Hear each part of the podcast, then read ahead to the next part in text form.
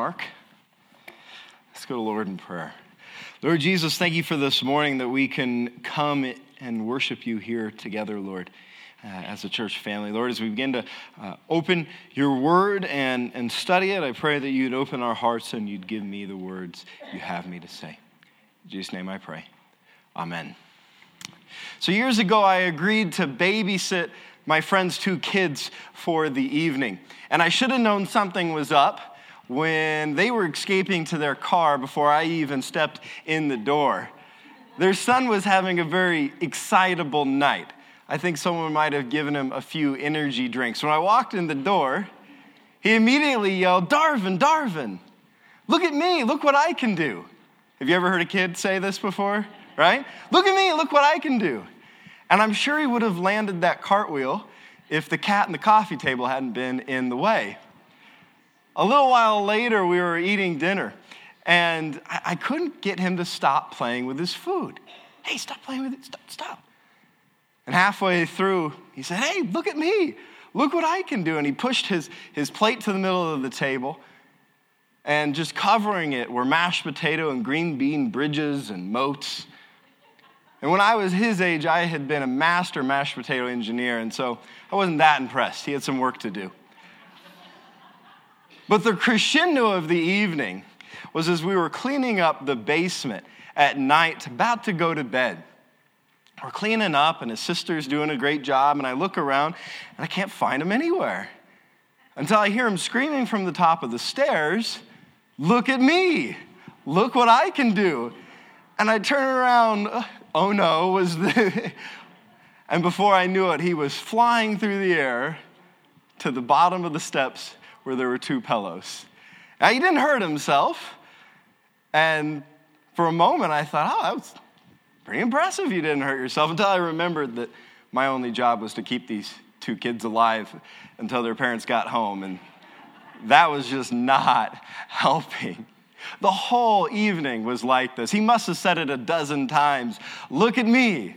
Look what I can do. Look at me. Look what I can do. We've all heard kids say it, and probably all of us as children at some point went through one of these look at me sort of phases. But it's something we never, we never quite grow out of, is it? It's, not, it's something we never quite grow out of. As adults, it might look a lot more complicated than a missed cartwheel or jumping down the stairs. But we still, at times, find ourselves operating out of the same mentality. Look at me. Look what I can do. We have a problem with glory. Glory is recognition, honor, and, and praise. And our, our lives often say, Glory belongs to me. Look at me. Look, look what I can do. But then as we stumble through life, we find out just how very empty that look at me mentality is. And we're left with the question where does glory belong? And that's the question I want to bring to our chapter today. That's the question I want to ask as we come to John chapter 7. We're going to begin in verses 1 through 5. After this, Jesus went around in Galilee. He did not want to go about in Judea because the Jewish leaders there were looking for a way to kill him. But when the Jewish festival of tabernacles was near, Jesus' brothers said to him, Leave Galilee and go to Judea, so that your disciples there may see the works you do. No one who wants to become a public figure acts in secret. Since you are doing these things, show yourself to the world.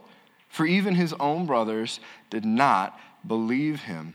So, this starts with who Jesus' brothers think he is. It's an identity question. Verse 5 tells us his own brothers did not believe him. Jesus' brothers at this point didn't believe he was the Messiah, the Savior, the Lord. Instead, look at verse 4. What do they think he is? They, they think Jesus wants to be a public figure. That's the language they use.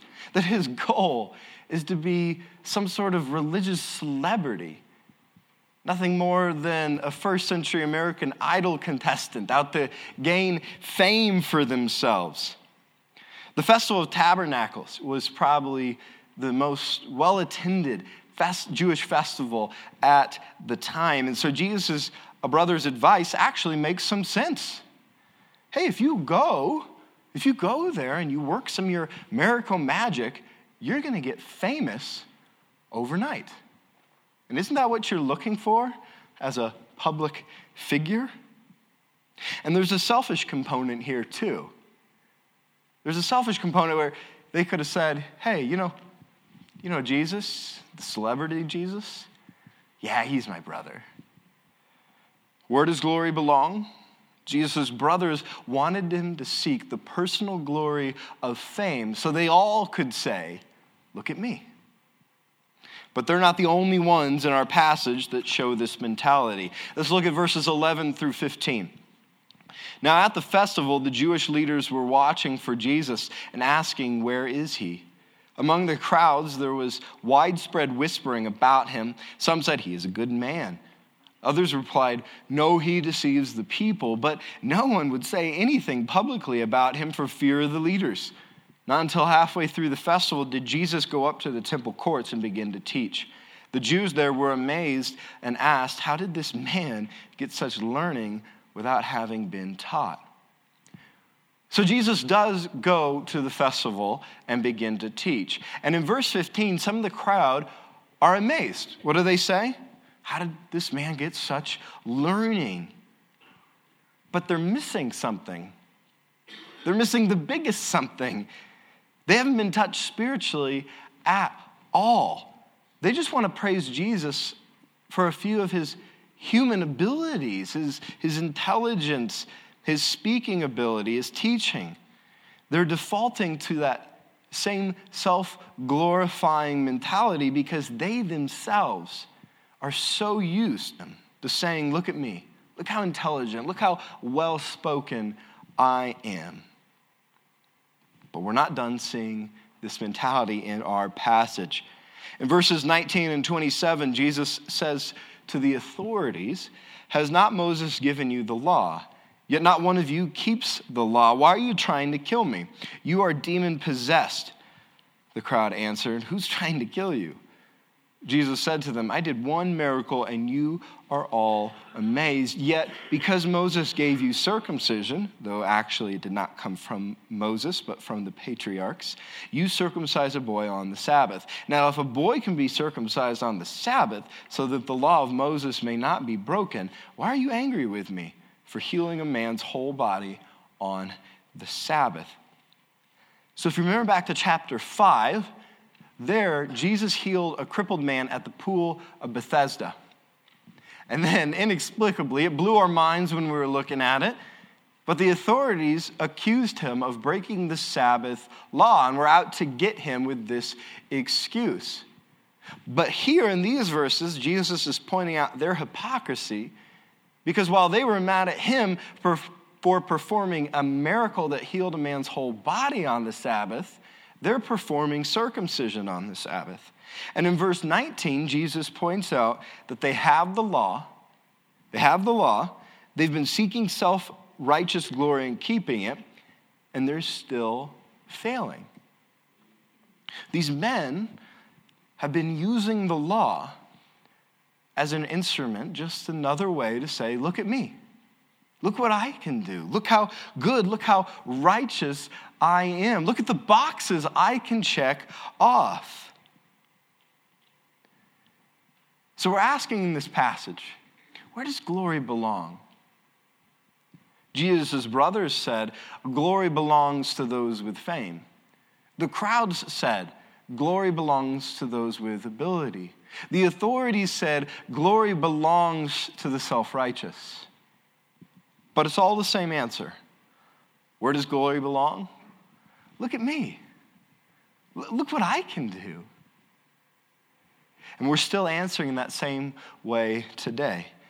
We live in a time when we're really encouraged to seek our own personal glory, where look at me is rewarded. The American pantheon is composed of replaceable celebrities glorified in TV, magazines, and award shows. We even reduce team sports often down to the glory of one single aging quarterback. But this isn't just a problem for celebrities and for athletes. It's, there's an instinct in all of us, out of our sin and brokenness, to say, Look at me. For some, it works itself out by plastering their Facebook wall with posts that just beg for comment after comment of praise. For others, it turns into an obsession with their image, what others think of me. For some, it becomes a consuming drive for achievement at work, my ability recognized. For others, it turns into materialism, my accomplishments envied. And for others, failed attempts at personal glory turn to discontentment.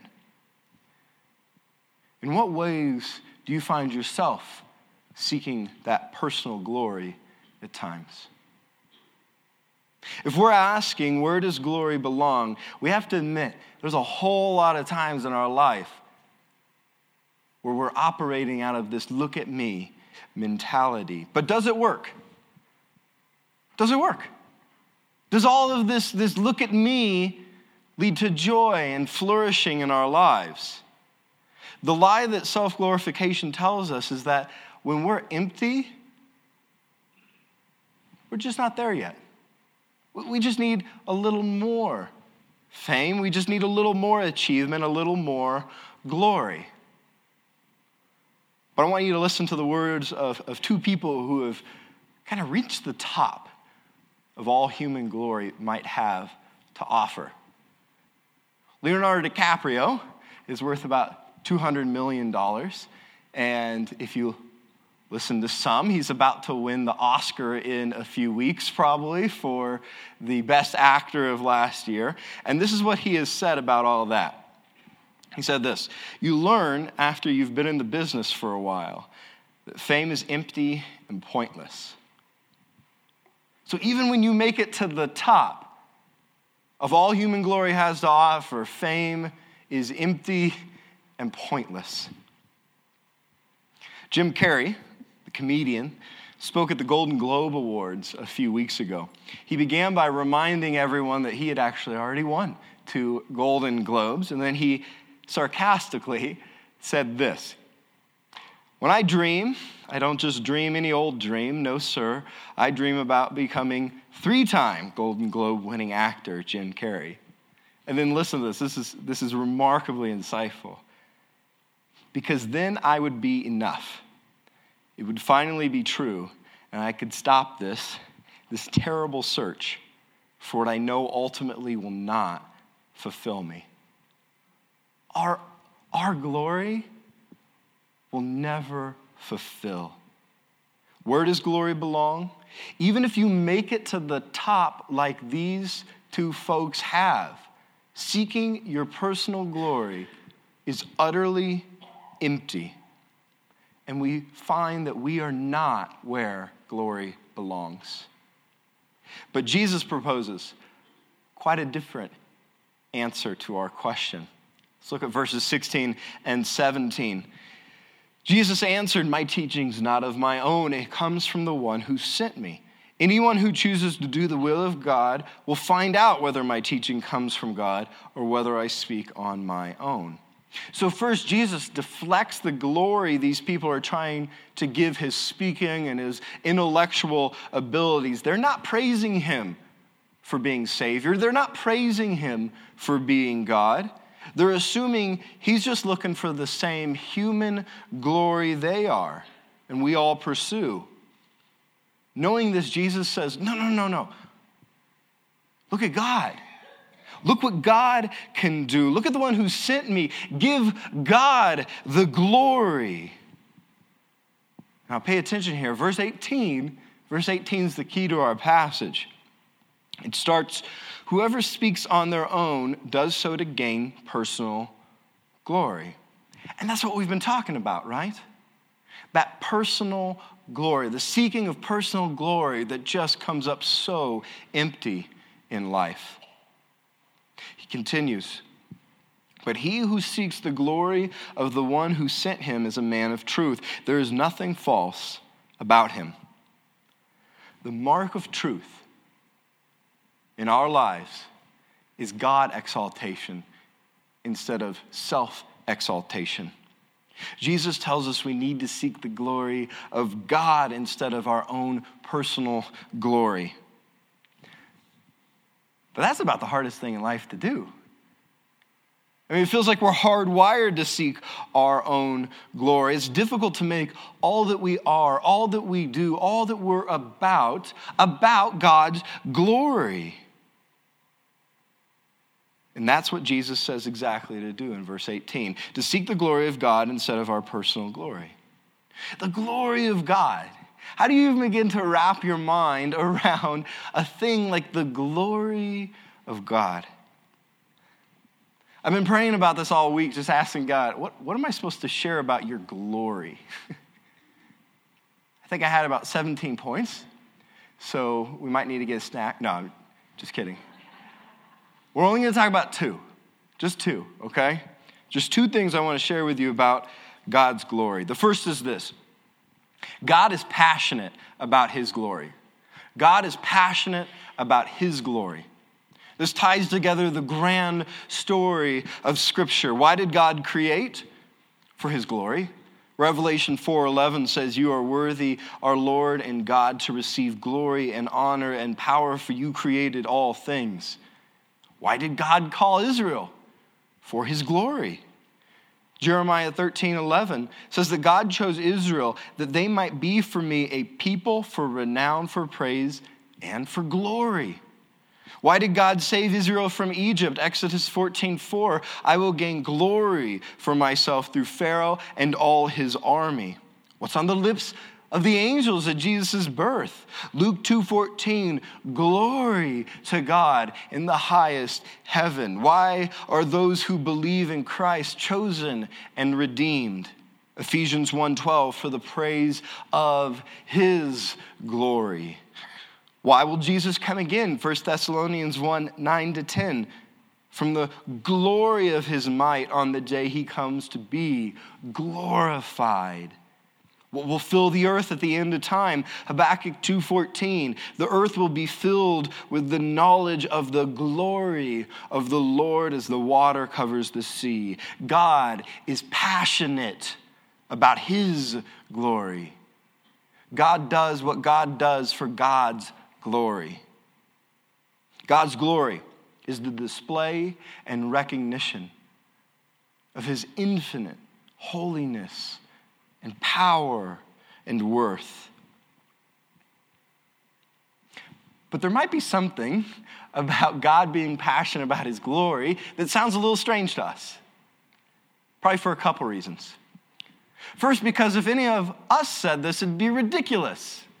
If any of us claimed to be passionate about our own glory, it would be the most silly thing possible because we simply don't deserve that. But God does deserve ultimate glory.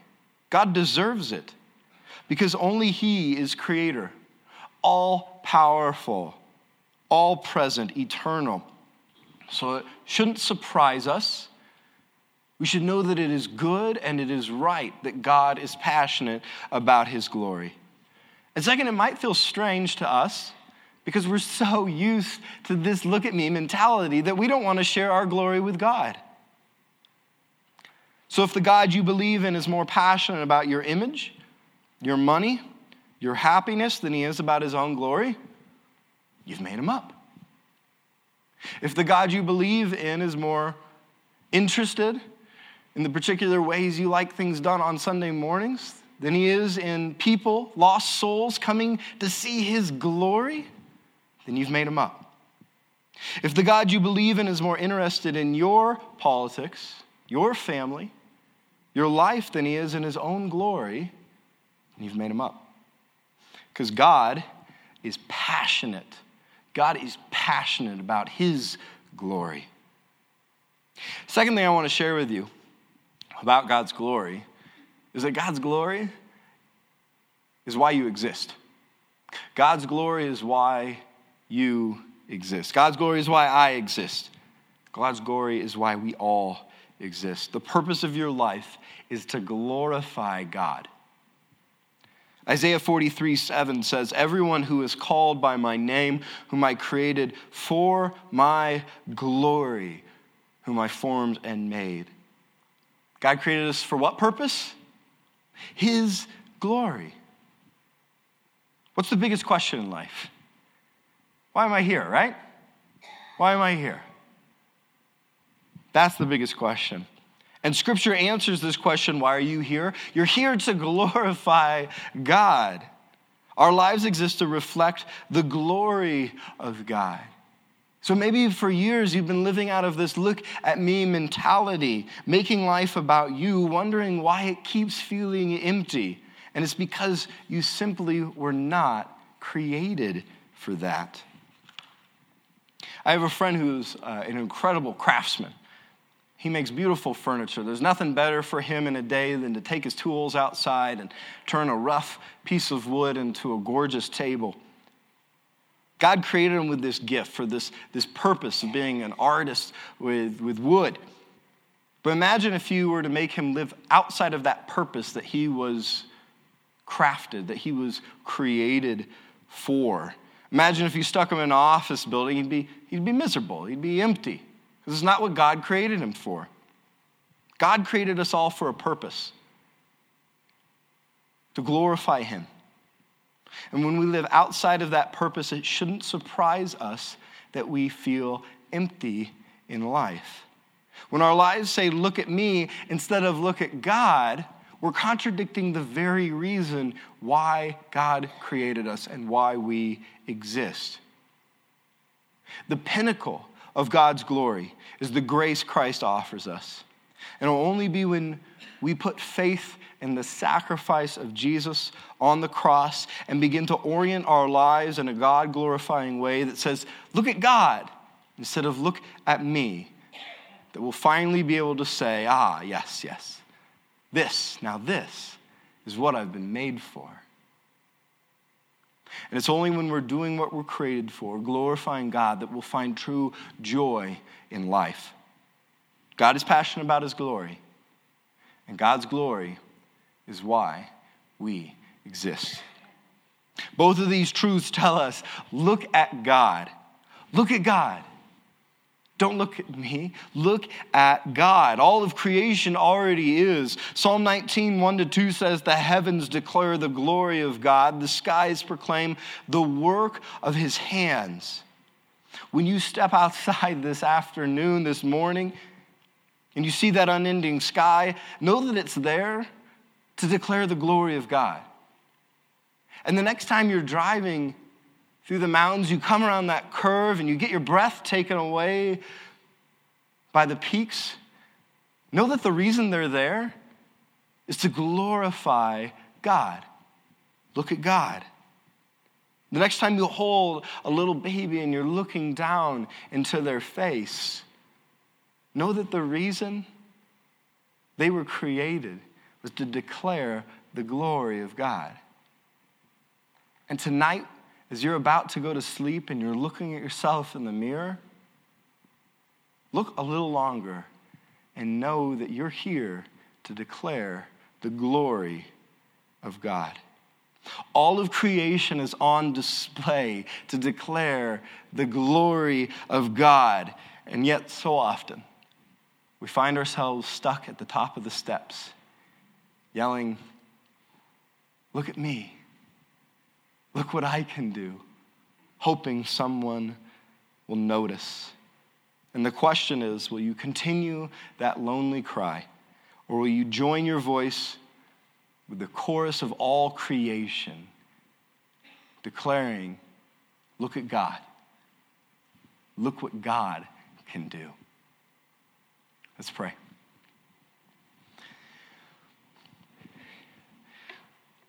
Lord Jesus, thank you for this, this time to come before you as a church family to praise your name, Lord. We pray that in all that we do and we are, we would bring glory and acclaim, renown to you, Christ. We pray we would take some of those things in life where we've been seeking for people to look at us and turn them in such a way that they would look to you instead. Lord, we pray that our entire lives would be a declaration of your glory.